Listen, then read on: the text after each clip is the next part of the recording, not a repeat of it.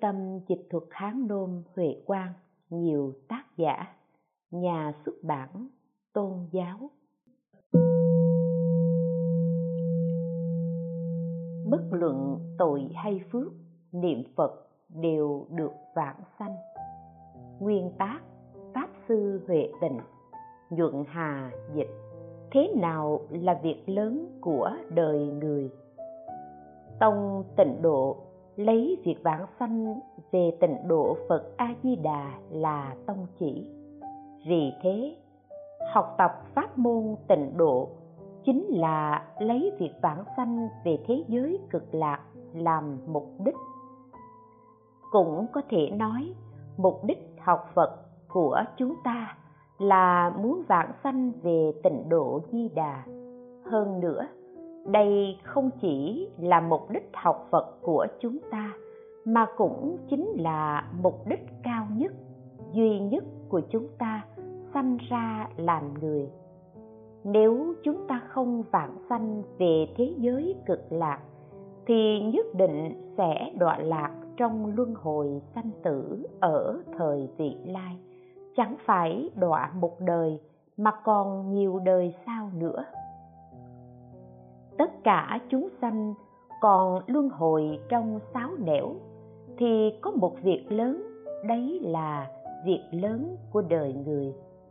Việc lớn này không mang tính tương đối, mà mang tính tuyệt đối.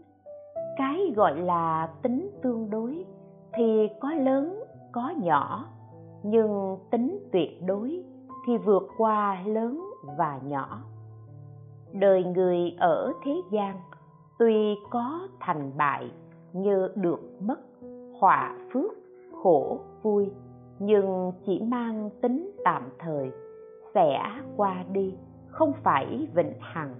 Cho nên đấy không phải là việc lớn, chỉ có sanh rồi lại chết chết rồi lại sanh, không thể vĩnh viễn ở cõi người hoặc cõi trời rốt cuộc một ngày nào đó sẽ đọa vào ba đường ác.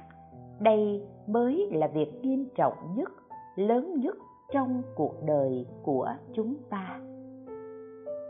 Làm thế nào để giải quyết việc lớn trong đời người?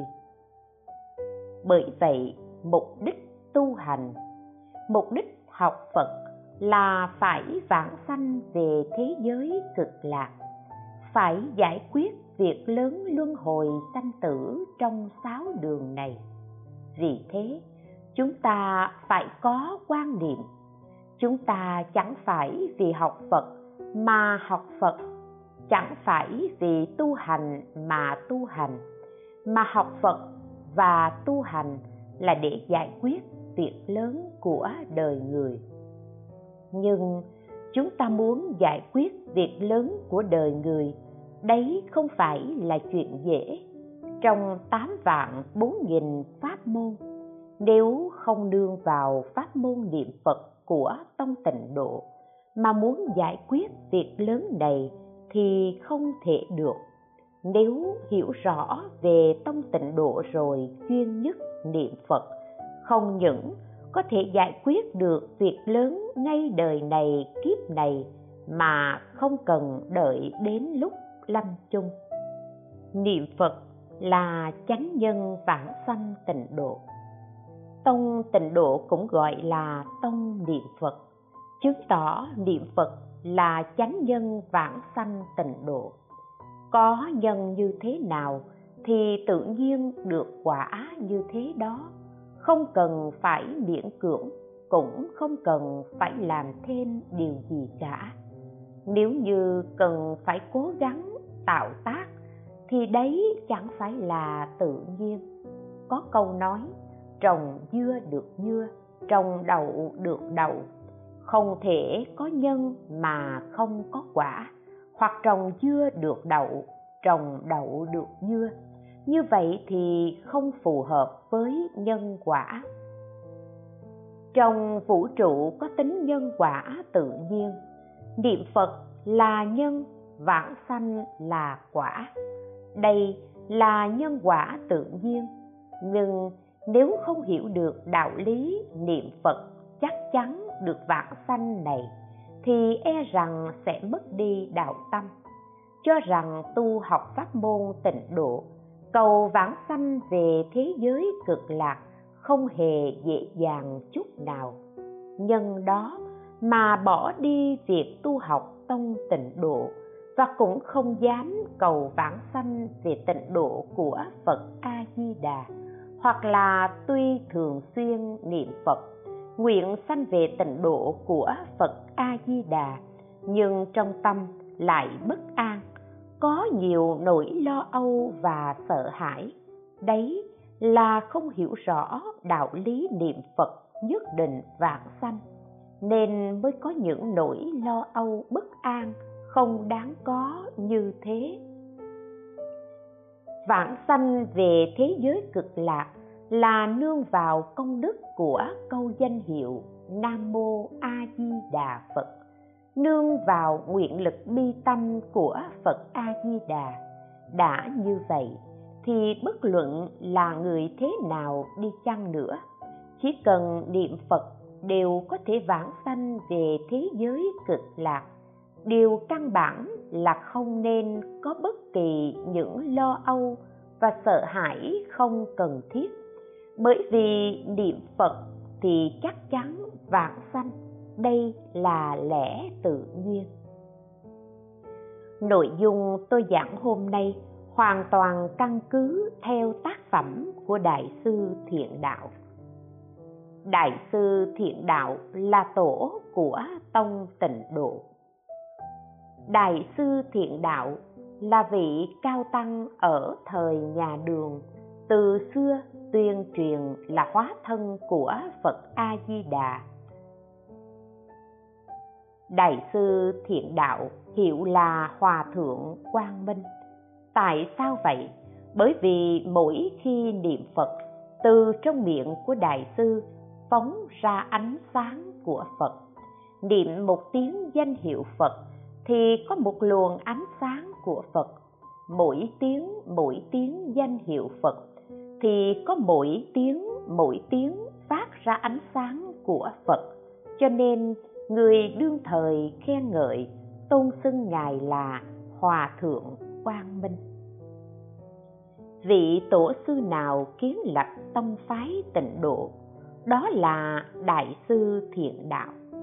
Đại sư thiện đạo đã kết cấu giáo lý của tông tịnh độ một cách có tổ chức, có hệ thống, làm hoàn bị yếu tố mà một tông phái cần phải có đủ nếu như không có đại sư thiện đạo, dù nói niệm phật cầu vãng sanh thế giới cực lạc mà thuộc về tông tịnh độ, nhưng lại thiếu đi tính tổ chức, cũng không có giáo lý thuần chánh ở bên trong. Nói cách khác, nếu không dựa vào giáo lý của đại sư thiện đạo để hiểu rõ về tông tịnh độ, mà chỉ căn cứ theo sự giải thích của các vị đại đức khác, thì người niệm phật không thể nào đạt được sự an tâm chân chính. Pháp môn tịnh độ chính là khiến cho chúng ta hiện tại được an tâm, hiểu rõ và tin tưởng. Chỉ cần niệm phật không thay đổi, thì nhất định vãng sanh về thế giới cực lạc. Đời sau sẽ ở thế giới cực lạc mau chóng thành phật. Từ cõi đời xấu ác, khổ lụy nơi thế giới ta bà này, mà cao đăng về tịnh độ phật a di đà vĩnh viễn xa lìa, không còn liên quan gì đến sáo nẻo luân hồi nữa. Đại sư thiện đạo giải thích kinh a di đà văn, bất luận tội hay phước trong quán kinh sớ của đại sư thiện đạo, trang 250 Thiên đạo đại sư toàn tập gọi tắt là thiện toàn, nói, tất cả hàng phàm phu, bất luận tội phước nhiều hay ít, thời gian lâu hay gần, có thể trên đến suốt cả trăm năm, dưới đến một ngày, bảy ngày nếu nhất tâm niệm danh hiệu phật a di đà thì nhất định được vãng sanh, chắc chắn không hoài nghi. Văn chánh định nghiệp trong quán kinh sớ của đại sư thiện đạo, trang 215 thiện toàn nói, nhất tâm chuyên niệm danh hiệu phật a di đà bốn oai nghi đi đứng nằm ngồi bất luận thời gian lâu hay gần, mỗi niệm không bỏ. Đây gọi là chánh định nghiệp. Vì thuận theo bản nguyện của phật a di đà hai đoạn văn này giải thích nội dung quan trọng nhất trong kinh a di đà kinh văn trong kinh a di đà rất ngắn, tổng cộng có 1858 chữ văn cú rất trong sáng, ngắn gọn, tuyệt vời và cũng là một bộ kinh thường tụng niệm trong các thời khóa sớm tối ở tự viện. Nội dung kinh a di đà nói gì? Đại ý có ba điểm. Điểm thứ nhất, giới thiệu về sự trang nghiêm thanh tịnh ở thế giới cực lạc. Chỉ có vui, không có khổ dạy chúng ta sanh tâm ngưỡng mộ. Khuyên chúng ta nguyện sanh về thế giới cực lạc. Điểm thứ hai, nói về phương pháp vãng sanh cũng là chánh nhân vãng sanh về thế giới cực lạc. Điểm thứ ba, nói về chư phật trong mười phương đều dị khẩu đồng âm, chủ động khen ngợi đức phật thích ca mâu ni và chứng minh cho ngài, đồng thời hướng dẫn, khuyến khích chúng ta vãng sanh về thế giới cực lạc. Vì thế, hai đoạn văn này của đại sư thiện đạo, đoạn trên là văn tự nhân lập tính, đoạn dưới là văn tự hạnh lập tính. Tự nhân lập tính và tự hạnh lập tính là căn cứ vào người có thể tin tưởng và hạnh có thể tin tưởng, để kiến lập tính tâm vãng sanh cho hạng phàm phu. Tự nhân lập tính. Tự nhân là y theo người nào? Là y theo đức phật thích ca mâu ni. Chẳng phải là vị bồ tát a la hán hoặc người khác. Sự từ bi và trí huệ của phật đã đạt đến viên mãn, cho nên gọi là người có đầy đủ đại bi. Dùng lời của phật đã nói, để kiến lập tính tâm vạn sanh. Đây chính là tự nhân. Căn cứ đức phật thích ca để kiến lập tính tâm và căn cứ chư phật trong mười phương để kiến lập tính tâm. Văn tự nhân lập tính là và tự hạnh lập tính trong quán kinh sớ, trang 250 252 thiện toàn nói. Lại nữa, chư phật trong mười phương sợ rằng chúng sanh không tin lời phật thích ca nói. Nên các ngài đồng tâm, cùng một lúc hiện tướng lưỡi rộng dài trùm khắp tam thiên đại thiên thế giới nói lời thành thật chúng sanh, các ông đều nên tin lời phật thích ca nói, khen ngợi chứng thật. Tất cả hạng phàm phu, bất luận tội phước nhiều hay ít, thời gian lâu hay gần, có thể trên đến suốt một trăm năm, dưới đến một ngày, bảy ngày, nhất tâm chuyên niệm danh hiệu phật a di đà, thì nhất định được vạn sanh chắc chắn không hoài nghi. Thế nên, một mình đức phật thích ca nói, thì tất cả đức phật trong mười phương đồng chứng minh sự việc này. Đây gọi là tự nhân lập tính. Đoạn này là văn, tự nhân lập tính, căn cứ theo lời khai thị của phật thích ca mâu ni và sự chứng thật của chư phật trong mười phương để kiến lập tính tâm. Tự hạnh lập tính. Tự hạnh là hạnh gì? Đại sư thiện đạo nói. Kế đến, tự hạnh lập tính. Nhưng hạnh thì có hai loại. Một là chánh hạnh, hai là tạp hạnh. Chánh hạnh là hành giả chuyên căn cứ vào kinh nói về hạnh vạn sanh đây gọi là chánh hạnh. Tại sao vậy?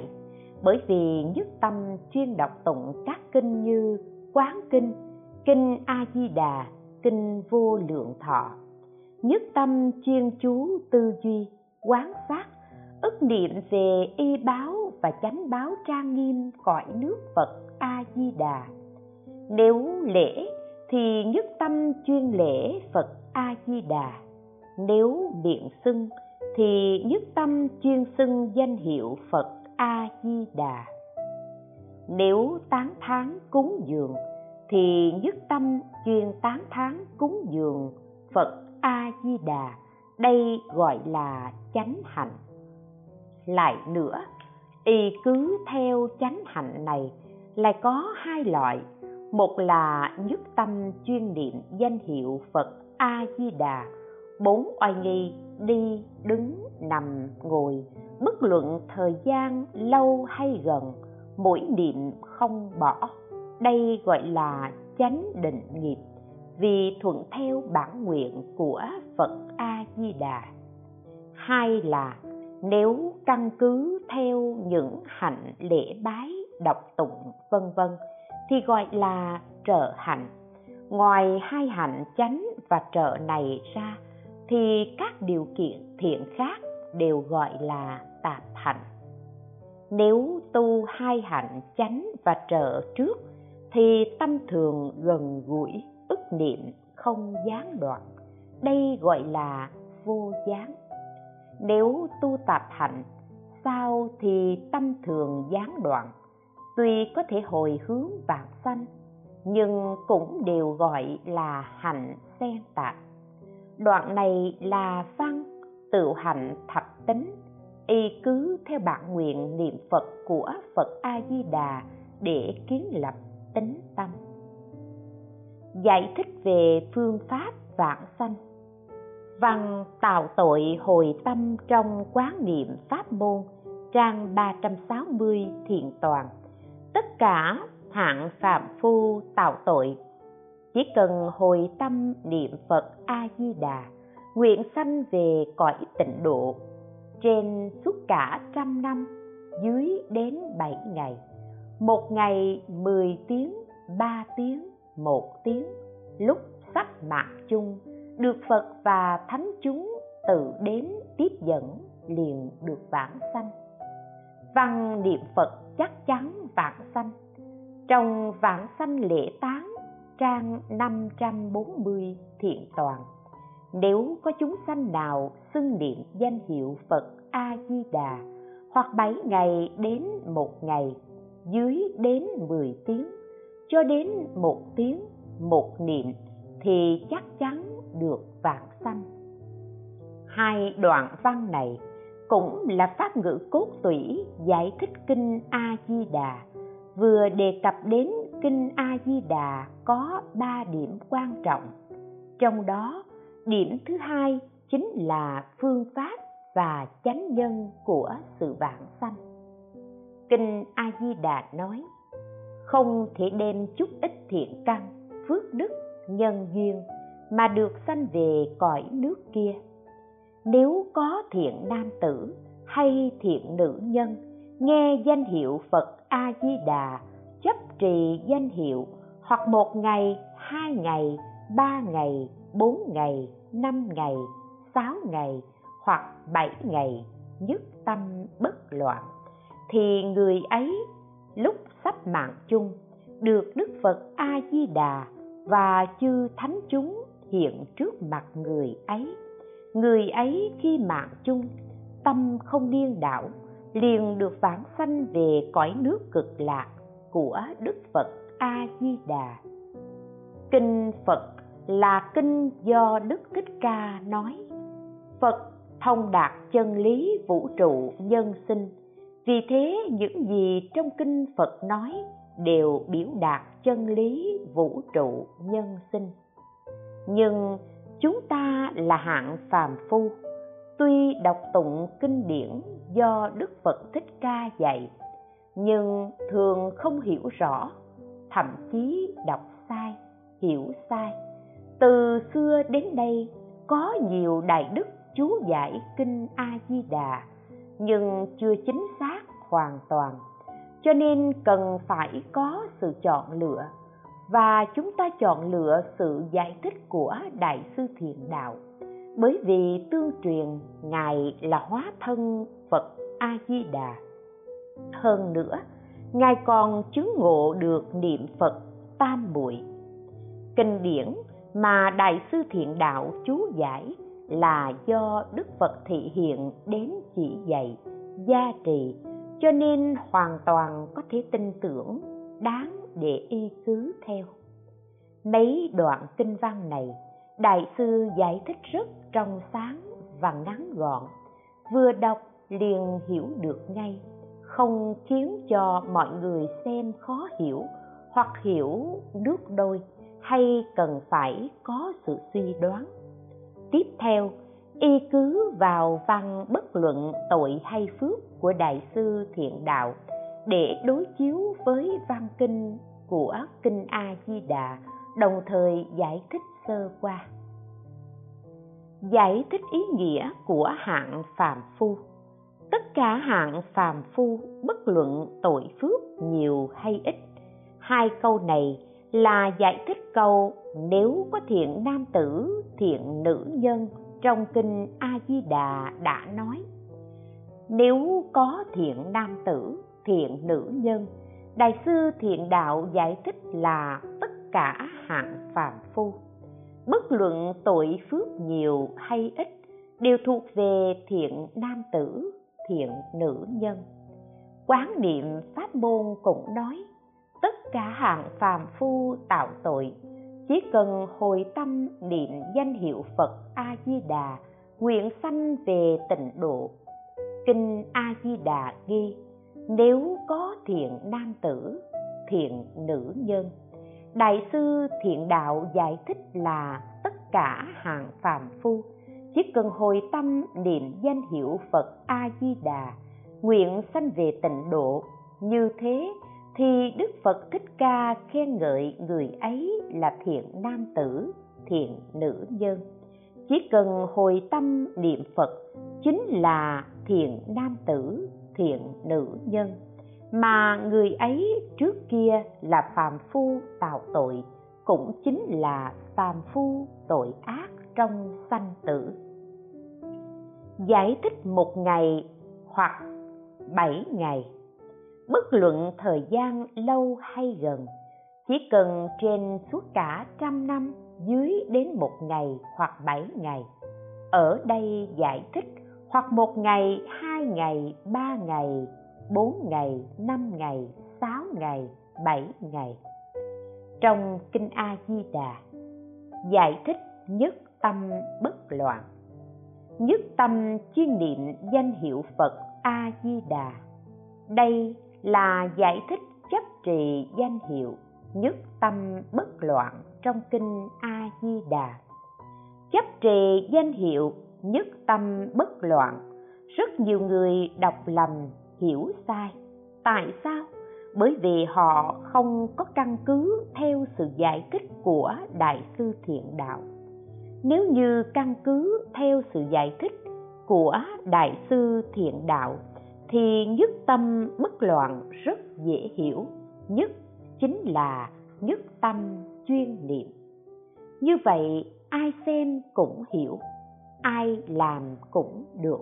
Kể cả người không được sự giáo dục, người không biết chữ, căn khí chậm chạp, trí huệ thấp kém cũng có thể làm được thậm chí ngay cả loài chim anh vũ bát ca cũng đều làm được cả. Giải thích về nhất tâm bất loạn. Có người giải thích về sự nhất tâm và lý nhất tâm là đoạn trừ phiền não vô minh. Có người giải thích là thanh tịnh tâm hoặc tiến vào thiền định, có đầy đủ công phu an định nếu không như vậy, thì cũng phải công phu thành phiến thức ngủ niệm phật cũng như nhau. Như thế mới là nhất tâm bất loạn. Giải thích như vậy hoàn toàn sai lầm, hoàn toàn không đúng. Giải thích như vậy là bóp méo bản ý của phật thích ca mâu ni, trái với bản hoài của phật a di đà từ đó hướng dẫn sai lầm. Hàng nghìn, hàng vạn người niệm phật. Đại sư thiện đạo giải thích rất đơn giản, chính là chuyên chuyên niệm. Nhất tâm, nhất là không hai không hai chính là chuyên, cũng chính là chuyên tâm. Bất loạn là không tạp loạn, không tạp chính là chuyên cho nên đại sư thiện đạo giải thích là nhất tâm chuyên niệm. Nghĩa là tùy theo căn cơ của mỗi người mà chuyên niệm danh hiệu nam mô a di đà phật này. Căn cơ chúng sanh đều khác nhau. Có người trong chúng xuất gia, có người ở chúng tại gia, có người căn khí cao, có người căn khí thấp người xuất gia có thời gian nhiều thì niệm phật nhiều. Người tại gia và hàng sĩ nông công thương có thời gian ít thì niệm phật ít. Tùy căn cơ chúng sanh trong mười phương muôn nghìn sai khác, nhưng đều tùy theo căn cơ của mỗi người mà chuyên niệm câu nam mô a di đà phật. Không có tiêu chuẩn điều kiện cố định nào cả. Nếu nói có điều kiện, có tiêu chuẩn, thì đấy chính là chuyên niệm nam mô a di đà phật. Giải thích xưng danh nhập báo độ. Ngoài ra, đại sư thiện đạo có một bài kệ, tuy chỉ có 28 chữ nhưng lại là pháp ngữ trọng yếu, giải thích kinh văn đồng cốt của kinh a di đà cực lạc là vô vi niết bàn, tùy duyên tạp thiện e khó sanh. Thế nên như lai chọn pháp yếu, dạy niệm di đà chuyên lại chuyên. Bài kệ này xuất phát từ pháp sự tán quyển hạ của đại sư thiện đạo. Quyển hạ chuyên giải thích đại ý của kinh a di đà kinh văn chánh nhân vãng sanh trong kinh a di đà nói, không thì đem chút ít thiện căn, phước đức, nhân duyên mà được vãng sanh về cõi nước kia. Nếu có thiện nam tử, thiện nữ nhân nào nghe nói danh hiệu phật a di đà chấp trì danh hiệu, hoặc một ngày, hai ngày, ba ngày, bốn ngày, năm ngày, sáu ngày, hoặc bảy ngày, nhất tâm bất loạn. Trong pháp sự tán, bài kệ này giải thích đoạn kinh văn chánh nhân vạn sanh. Bài kệ này của đại sư thiện đạo nói, dạy niệm di đà chuyên lại chuyên, dạy chính là chỉ cho đức phật thích ca mâu ni. Dạy chúng ta phải chấp trì danh hiệu nhất tâm bất loạn. Nhất tâm chính là không hai không hai chính là chuyên bất loạn chính là không tạp không tạp loạn cũng là chuyên cho nên đại sư thiện đạo nói, niệm phật di đà chuyên lại chuyên vì thế, chúng ta chỉ cần chuyên niệm câu danh hiệu a di đà này. Chẳng cần quan tâm có đoạn được phiền não hay không, để đạt đến nhất tâm bất loạn, hoặc là phá trừ vô minh, rồi đạt đến lý nhất tâm bất loạn, cũng chẳng cần quan tâm trong lúc niệm phật có vọng tưởng hay không, hay là công phu thành phiến thức ngủ, niệm phật cũng như nhau. Không cần quan tâm đến chúng, chỉ cần chuyên niệm câu nam mô a di đà phật là được rồi. Hôm nay tâm thanh tịnh cũng tốt, tâm không thanh tịnh cũng chẳng sao. Điều quan trọng là chuyên niệm câu danh hiệu phật này. Hôm nay qua đi, nếu như sinh mạng đã hết chúng ta nương nhờ phật tiếp dẫn vãng sanh về thế giới cực lạc. Nếu như sinh mạng chưa hết vẫn có sinh mạng ngày thứ hai. Ngày thứ hai chúng ta vẫn chuyên niệm câu nam mô a di đà phật. Chẳng cần quan tâm có phiền não hay không là thiện hay ác sinh mạng của chúng ta còn 3 ngày, 4 ngày, 5 ngày, 6 ngày, 7 ngày, 7 năm, 70 năm đều nhất tâm chuyên niệm câu Nam Mô A Di Đà Phật. Chúng ta muốn vãng sanh về thế giới cực lạc thì phải chuyên niệm danh hiệu Nam Mô A Di Đà Phật. Chỉ nương vào câu Nam Mô A Di Đà Phật, không cần nương vào công hạnh, công đức, công phu khác, đấy gọi là nhất tâm chuyên niệm danh hiệu Phật A Di Đà. Lời trong kinh văn và lời tổ sư đều là sự kết tinh của trí huệ. Kinh văn cũng tốt, hay là những tác phẩm của các vị tổ sư truyền lại cho chúng ta cũng tốt, đều là trí huệ của Đức Phật Thích Ca Mâu Ni, đều là sự kết tinh thể nghiệm của lịch đại tổ sư. Sự kết tinh trí huệ này, chúng ta có thể không cần phải tốn tiền, cũng không cần phải trải qua sự truy tìm gian khổ mà có thể tiếp nhận được. Tiếp nhận ra sao? Chính là đọc thuộc lòng, học thuộc lòng pháp ngữ này thì đạo lý trong đó sẽ nảy nở trong tâm chúng ta cũng như rải giống. Hạt giống rơi xuống đất, trải qua một thời gian sẽ nảy mầm và lớn lên nở hoa. Kết quả, giống như trí huệ của người khác ban cho chúng ta vậy. Vì thế, pháp ngữ và kinh luận trong pháp môn của chúng ta, nếu có thể thì cố gắng học thuộc lòng. Tuy nhiên, trong thời gian ngắn không thể hiểu được. Nhưng đọc thuộc lòng, ôn đi ôn lại nhiều lần thì tự nhiên sẽ hiểu. Tại sao tự nhiên sẽ hiểu? Đó gọi là tự tánh đầy đủ muôn pháp. Tự tánh có thể sanh ra muôn pháp. Tất cả muôn pháp thật ra đều ở trong bản tính. Phật tánh của chúng ta đều có sẵn cũng đều hiểu rõ. Chỉ vì bị vô minh tham sân si che lấp, nhưng nếu chúng ta đọc thuộc lòng những phát ngữ, thì tự nhiên sẽ kích động những gì chúng ta vốn có. Đây đều chẳng phải những thứ bên ngoài, mà là của chúng ta, là gia sản có sẵn trong nhà chúng ta chỉ có điều từ lúc rất lâu chúng ta đã bỏ đi, cất chúng trong kho mà thôi. Nếu như chúng ta đem nó ra rửa và mài tí xíu, thì sẽ khôi phục lại nguyên trạng. Nó vẫn phát ra ánh sáng. Vì thế, bài kệ này rất ngắn. Hy vọng mọi người đều có thể đọc thuộc lòng. Giải thích tâm bất điên đảo. Định đắc vãng sanh.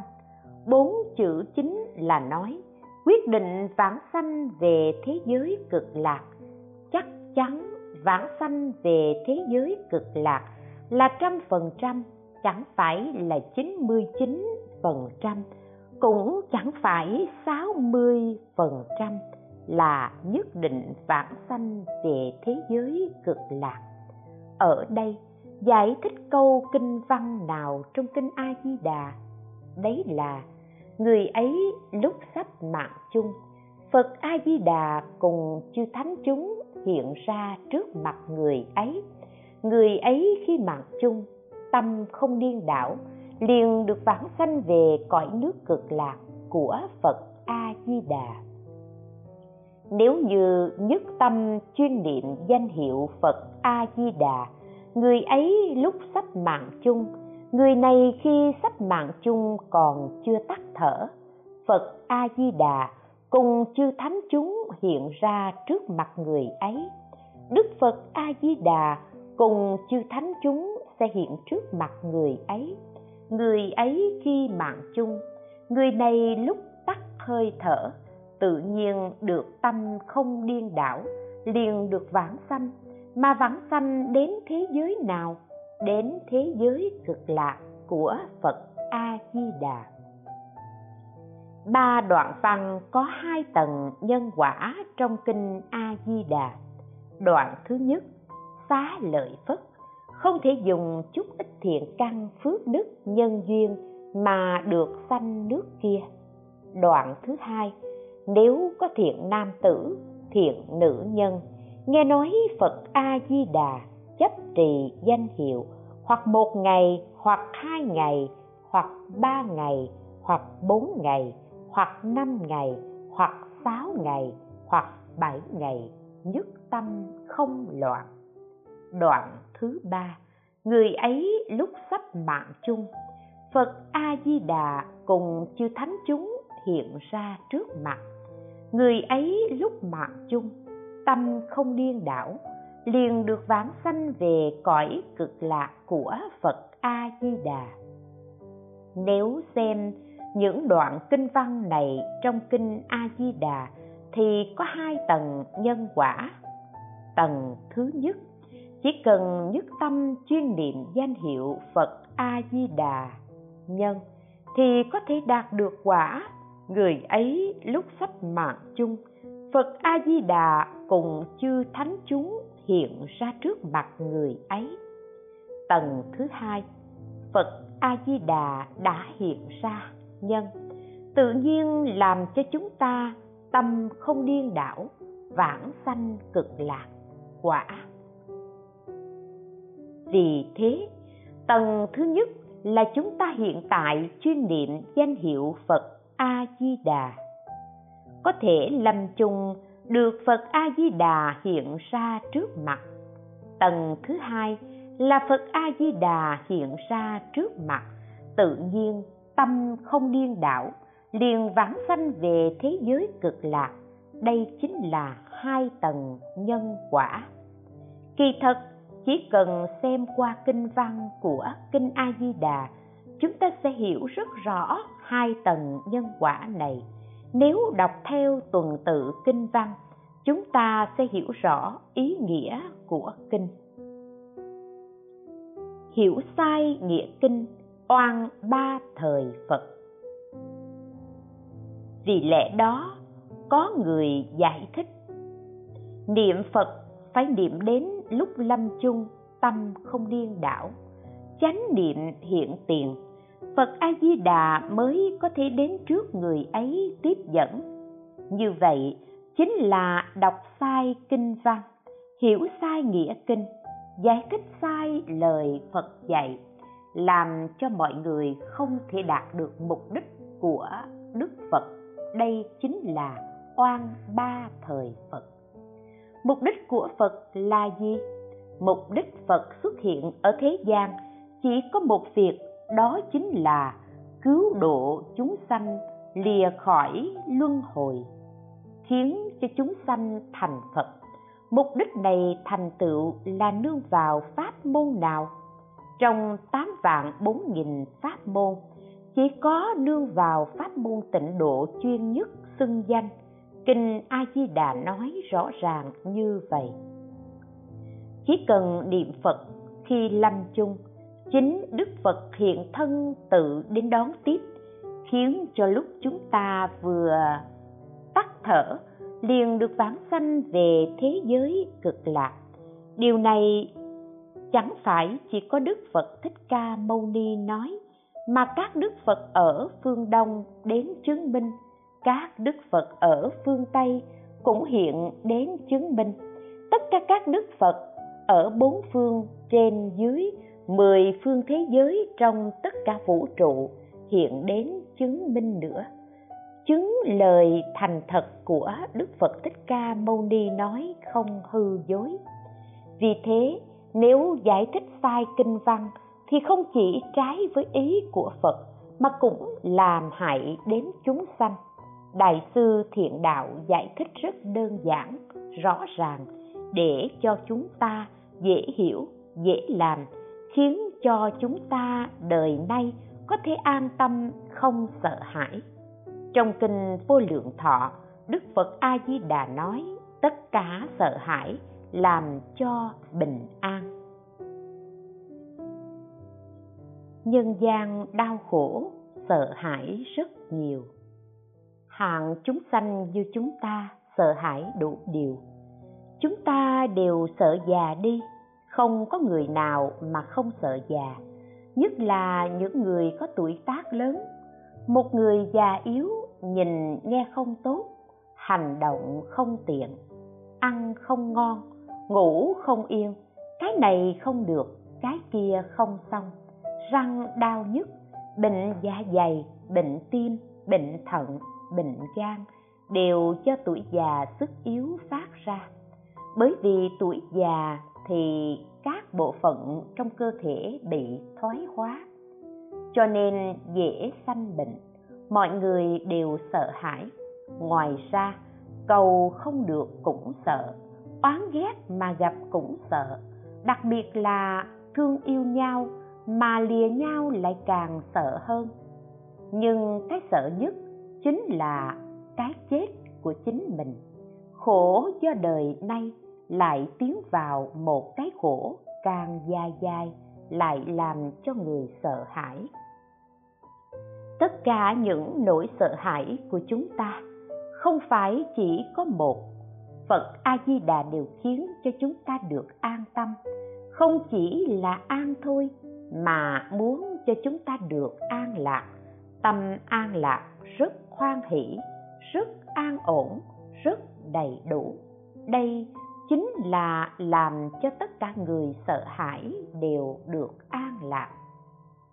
Những nỗi sợ hãi như một cây có rễ thân, cành lá, cây này nếu có độc thì từ rễ và thân cây đến cành lá đều có độc. Ngày nay chúng ta ngắt lá, ngày mai chặt cành, như vậy có thể giải quyết triệt để vấn đề không? Không thể chỉ khi nào chúng ta nhổ sạch gốc rễ mới có thể giải quyết triệt để. Đức phật thích ca mâu ni nói, đời người là khổ, hơn nữa, biển khổ vô biên, sanh là khổ, già là khổ, bệnh là khổ, chết là khổ, ái biệt ly là khổ, oán tán hội là khổ. Cầu bất đắc là khổ, ngủ ấm xí thạnh là khổ. Những thứ này đều là khổ cả, nhưng cái khổ căn bản chính là khổ trong sáu nẻo luân hồi. Nếu có thể trừ được cái khổ trong sáu nẻo luân hồi, thì những thứ khổ khác tuy tạm thời vẫn có, nhưng chúng không kéo dài được, bởi vì rễ đã chặt đứt rồi. Thí như rễ cây đã chặt đứt tuy trước mắt cành lá vẫn chưa khô, nhưng không bao lâu sẽ hoàn toàn khô hết. Cũng như chúng ta hiện tại, vẫn chưa lâm chung. Nhưng việc lớn sanh tử luân hồi này nếu có thể giải quyết thì cũng như rễ cây đã bị chặt đi. Như vậy, dù cho quả báo của chúng ta đời nay vẫn chưa hết, mà thể xác vẫn còn ở thế gian, vẫn còn phiền não, còn khổ. Nhưng trải qua thời gian không lâu, nhiều nhất khoảng mấy mươi năm mà thôi quá báo tạm thời, nếu chấm dứt, tự nhiên bỏ ta bà vãng sanh cực lạc. Chúng ta ở thế gian này, sống với cha mẹ, vợ con cũng tốt, sống với người khác cũng tốt. Thậm chí buôn bán kiếm tiền hay không kiếm tiền, tất cả đều là nhân duyên. Nếu có duyên thì đến lúc sẽ gặp, nếu không có duyên thì tìm cầu thế nào cũng không thể được. Vì thế, lúc duyên hết thì tự nhiên lìa thế gian.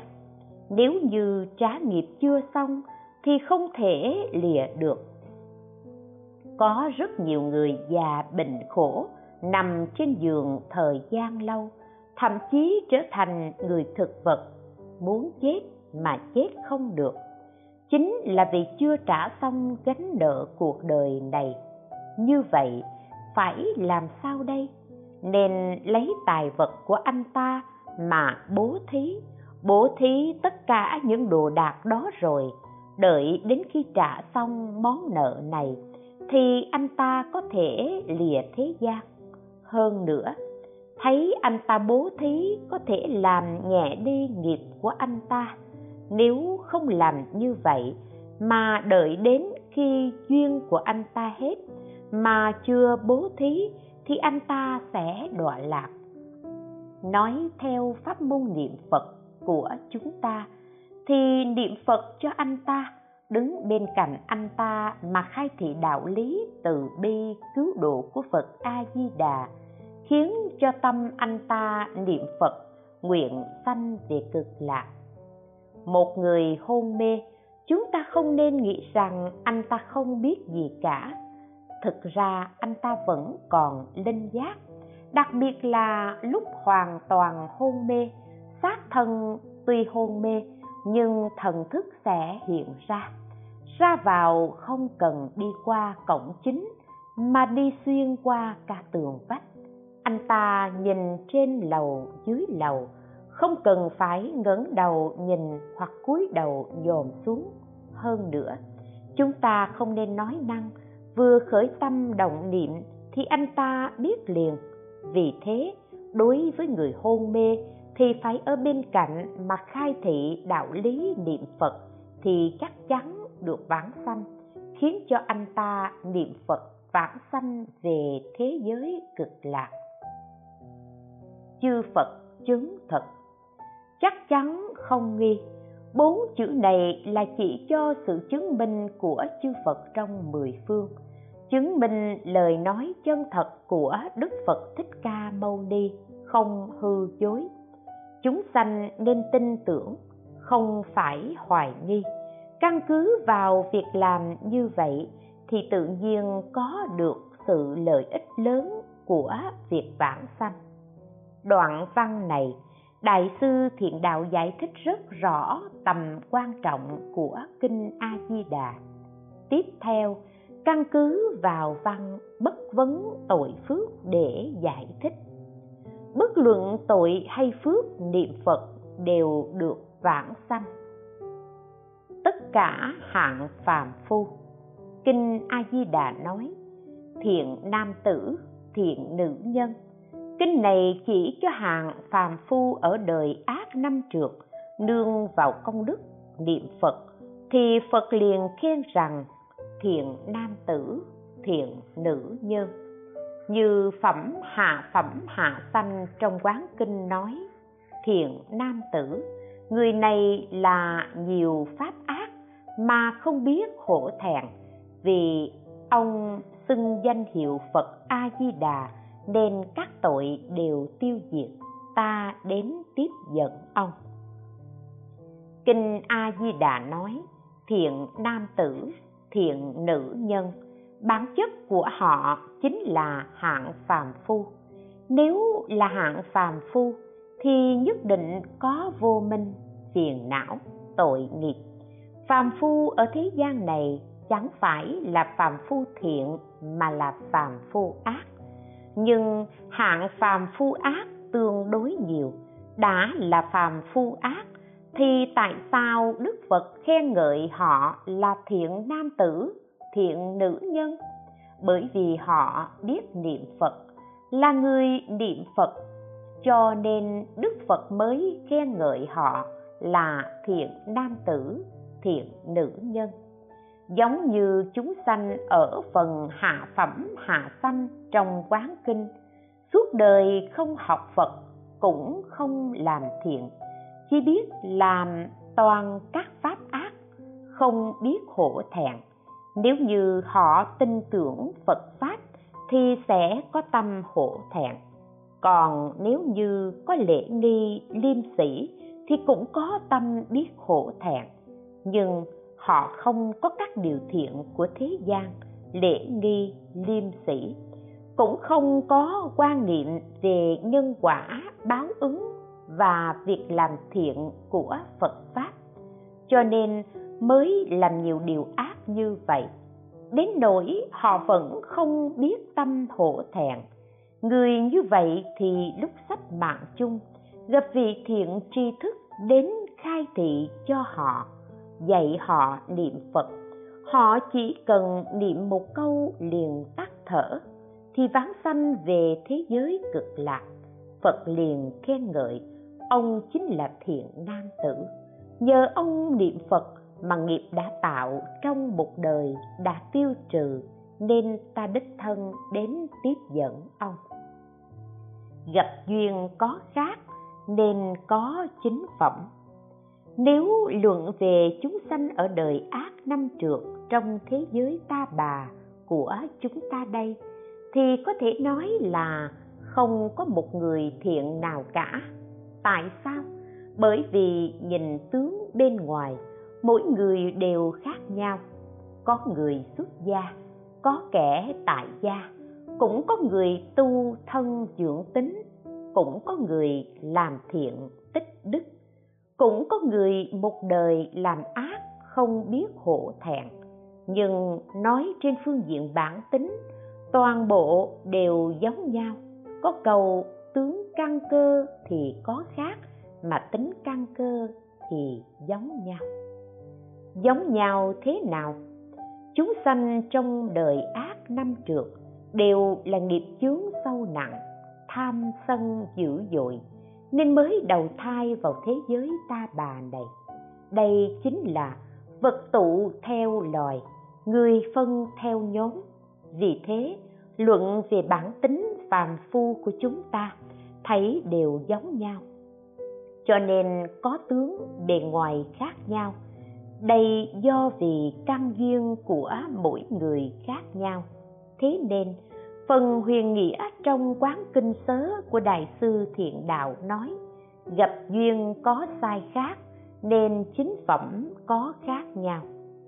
Trong quán kinh, chia căn cơ chúng sanh làm chín loại. Có căn cơ thượng phẩm, căn cơ trung phẩm, căn cơ hạ phẩm. Vì thế biết có căn cơ khác nhau, nên đại sư thiện đạo nói, đây là bởi vì gặp duyên có khác nhau. Gặp duyên đại thừa thì học pháp đại thừa, chính là căn cơ thượng phẩm, thượng sanh. Hoặc là căn cơ thượng phẩm, trung sanh. Hoặc là căn cơ thượng phẩm, hạ sanh. Nhưng họ vẫn là phàm phu tội ác trong sanh tử. Gặp được pháp tiểu thừa là căn cơ trung phẩm, thượng sanh hoặc trung phẩm, trung sanh trung phẩm hạ sanh không gặp được phật pháp, nhưng cái duyên mà họ gặp là đạo đức luân lý của nho gia. Cái gọi là giảng nhân nghĩa, nói đạo đức. Nhưng bản chất của họ giống nhau. Là hạng phàm phu tội ác trong sanh tử. Hạng phàm phu hạ phẩm gặp duyên ác, khiến cho một đời của họ tạo nhiều tội nghiệp mà không có tâm hổ thẹn. Vì thế, tuy gặp duyên khác nhau, có người gặp pháp đại thừa, có người học pháp tiểu thừa, có người gặp được thế gian thiện, cũng đương vào duyên này mà học tập, nhưng vẫn là phàm phu tội ác trong sanh tử và hoàn toàn không đoạn trừ được phiền não. Trái lại hạng phàm phu học pháp đại thừa, nếu như ban đầu không gặp được duyên đại thừa mà gặp duyên ác, vậy họ là phàm phu hạ phẩm tạo tội mà không biết hộ thẹn. Phàm phu hạ phẩm, nếu như ban đầu gặp được pháp đại thừa, vậy họ là phàm phu thượng phẩm phát tâm bồ đề tu học đại thừa. Vì thế đại sư thiện đạo giải thích, gặp duyên có sai khác, nên chính phẩm có khác nhau. Sở dĩ tướng bên ngoài có sai biệt là bởi vì duyên có khác nhau, nên tướng bên ngoài cũng khác nhau. Nhưng trong chính phẩm, bản tính nội tại mỗi một phẩm, mỗi một chúng sanh đều không có sai biệt, giống như có phẩm có đầy đủ phiền não có đầy đủ tham sân si mạng nghi. Tuy có nhẹ, có nặng, nhưng cũng đều có thoát khỏi sáu nẻo luân hồi. Tất cả đều giống nhau. Đặc biệt, lúc họ hoặc đọa lạc thì căn bản không thể gặp được pháp đại thừa, pháp tiểu thừa và việc thiện ở thế gian. Vì thế đại sư thiện đạo có nói thiện ác mang tính tuyệt đối, cũng có nói thiện ác mang tính tương đối. Điều thiện mang tính tương đối có điều thiện của pháp luật trong xã hội. Nếu tuân theo pháp luật là người thiện của xã hội này, cũng có điều thiện trong luân lý đạo đức.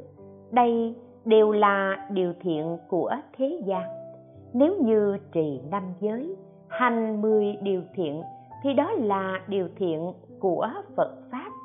Nhưng bất kể là điều thiện trong pháp luật, điều thiện trong nhân luân, điều thiện trong đạo đức hay là năm giới, mười giới, thấy đều là điều thiện tương đối. Chẳng phải điều thiện tuyệt đối. Điều thiện tương đối chính là họ còn có phiền não có phiền não thì gọi là thiện hữu lậu. Bởi vì bên trong có phiền não, nên cũng gọi là điều thiện xen ác, xen chất độc. Thế nào là điều thiện tuyệt đối? Điều thiện tuyệt đối là không còn phiền não, không còn tham sân si. Điều thiện tuyệt đối này có thể thoát khỏi luân hồi trong ba cõi sáu đường. Nhưng điều thiện tương đối, thì bất luận thế nào đi nữa cũng đều bị luân hồi ở trong ba cõi sáu đường. Dù cho mười điều thiện viên mãn cao nhất, thì cũng sanh lên cõi trời mà thôi. Nhưng cõi trời cũng là hạng phàm phu, vẫn còn phải luân hồi sanh tử. Vì thế điều thiện này không cứu cánh, cũng không viên mãn nó chẳng phải là điều thiện tuyệt đối, mà chỉ là điều thiện tương đối, là điều thiện giả lập, chẳng phải là điều thiện chân thật. Luận về thế giới ta bà của chúng ta đây. Có nói lục đạo, cũng có nói về ngũ đạo, atula quy nạp về xúc sanh đạo. Ngạ quỷ đạo năm đường cũng gọi là năm đường ác. Tại sao gọi là năm đường ác? Thông thường mà nói thì địa ngục, ngạ quỷ, súc sanh là ba đường ác. Trời atula và người là ba đường thiện. Đây là nói tương đối. Nói tuyệt đối thì năm đường đều là ác đạo cả. Kinh vô lượng thọ có một câu cắt ngang năm đường ác, cũng chính là nói chỉ cần niệm phật thì có thể vãng sanh về thế giới cực lạc, vượt ngang, cắt ngang năm đường ác, rõ ràng sáu nẻo luân hồi đều là ác đạo. Đại sư đạo xước giải thích, năm đường trong cõi ta bà đều gọi là đường ác, địa ngục, ngạ quỷ, súc sanh thuộc về thuần ác nên gọi là đường ác. Trời, người ở cõi ta bà, thuộc về nghiệp tạp nhiễm, nên cũng gọi là đường ác. Đời ác năm trượt ở thế giới ta bà. Bất luận năm đường hay sáu nẻo cũng đều gọi là ác đạo. Đương nhiên, địa ngục, ngạ quỷ, súc sanh thuần là ác. Cho nên mới rơi vào ba đường ác. Cõi người cũng tốt, cõi trời cũng tốt. Tuy có thiện, nhưng xen lẫn ác ở trong đây. Cho nên cũng gọi là ác đạo. Vì thế nói điều về điều thiện tuyệt đối thì ba cõi sáu đường đều gọi là ác đạo. Điều thiện của chúng sanh làm ở trong sáu đường đều là thiện hữu lậu, thiện xen lẫn chất độc. Đây chẳng phải là điều thiện thanh tịnh, cũng chẳng phải là điều thiện tuyệt đối. Trong vãng sanh luận chú của ngài đàm loan nói, các điều thiện của phàm phu, trời, người, quá báo trời người hoặc nhân hoặc quả đều là điên đảo đều là hư ngụy, thế nên gọi là công đức không chân thật. Có nghĩa là bất luận là tu nhân năm giới, mười giới, được quả cõi người, cõi trời đều là điên đạo cả, đều là hư vọng cả. Phải là công đức chân thật cũng chính vì vậy mà trong kinh niết bàn đức phật thích ca mâu ni nói, tuy lại được thọ thân phạm thiên, cho đến cõi trời phi tưởng phi phi tưởng, lúc sắp mạng chung vẫn đọa vào trong ba đường ác. Tuy thành tựu ngũ giới thập thiện, cho đến công phu thiền định cao, có thể sanh lên cõi trời sơ thiền, thậm chí cõi trời phi tưởng phi phi tưởng tuy cảnh giới rất cao, mà thọ mạng rất dài, nhưng vẫn không thoát khỏi ba đường ác. Thọ mạng vừa hết thì dễ rơi vào ba đường ác. Trong kinh chánh pháp niệm xứ, đức phật thích ca mâu ni nói, từ cõi trời vào địa ngục, từ nơi địa ngục lại sanh lên trời cõi trời là cõi rất cao trong sáu đường. Địa ngục là chỗ rất thấp trong sáu nẻo. Nhưng thời gian vừa đến thì sinh mạng cũng vừa hết. Quả báo vừa đến nếu phải đọa vào địa ngục thì dĩ nhiên phải rơi vào địa ngục. Nếu được sanh lên trời thì sẽ được sanh lên trời, lưu chuyển qua lại trong ba cõi cho nên gọi là luân hồi trong sáu nẻo.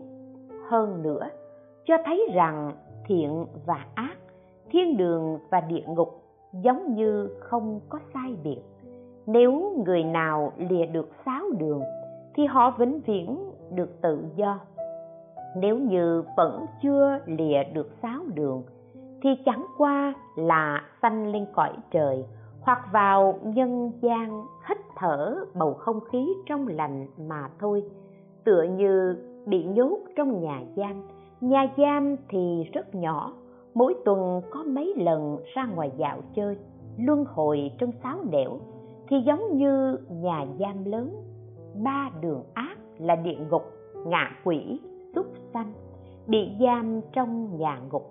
Chỉ là phạm vi rất nhỏ trời người giống như ra ngoài hóng mát. Mà hóng mát xong lại trở vào nhà giam, cho nên cõi trời cũng là ác đạo, chẳng phải cứu cánh. Điều thiện ở thế gian không cứu cánh, điều thiện ở thế gian cũng gọi là tam thế oán.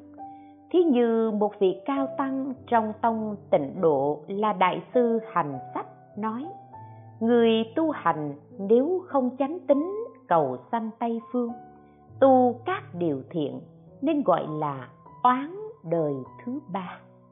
Có nghĩa là một vị tu hành đời nay hành thiện tích đức, nhưng không biết cầu sanh về thế giới cực lạc.